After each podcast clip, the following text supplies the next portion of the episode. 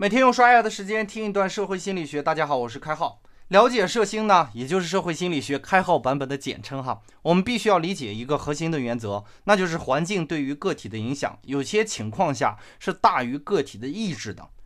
我们举几个例子来说明我刚才提出的论点哈。我们经常看到报道说，某些大学教授呢也会出现被传销的案例，而且这些大学教授在被传销之后呢，还对传销的这个组织深信不疑。按道理来说，接受过高等教育的人，个体的意志要相对比较强大一点才对呀。但事实证明，这些人还是不同程度的受到了环境的影响。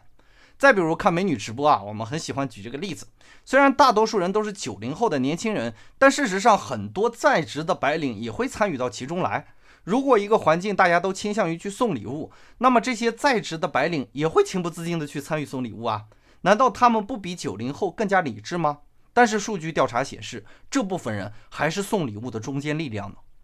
再比如哈，心理学里有一个很有趣的效应，叫做破窗效应。整个环境呢都是乱糟糟的，那么我们参与到这个环境内呢，就会倾向于去破坏这个环境中完整的部分，甚至没有人教唆呢，我们一样会顺应着环境去做出各种决策。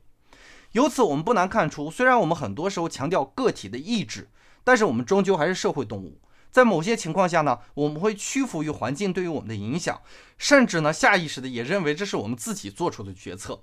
前一阵子我不是搞了一个试读活动嘛，我就发现一个问题哈，很多伙伴初期是抗拒读书的，可是随着很多人都在发言说出自己的读书进度，并且引以为傲的时候呢，就会有一些人被迫的加入其中，进而完成任务。所以说，成长的关键其实在于成长的环境。仔细观察一下，就不难发现什么样的人是有什么样的朋友的，他们是彼此受环境因素影响走到一起的。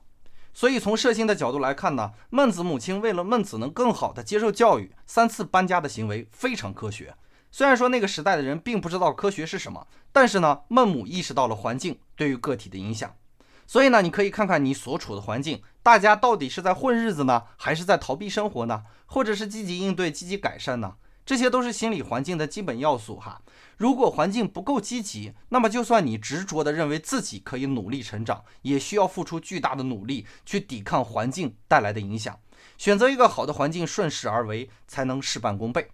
感谢您理解今天设心的主要内容，我们下个工作日再见。想要参与开号御书房的更多活动，和开号及他的小伙伴进行更加深入的交流，可以添加微信号开号拼音加数字二三三，我们等你哦。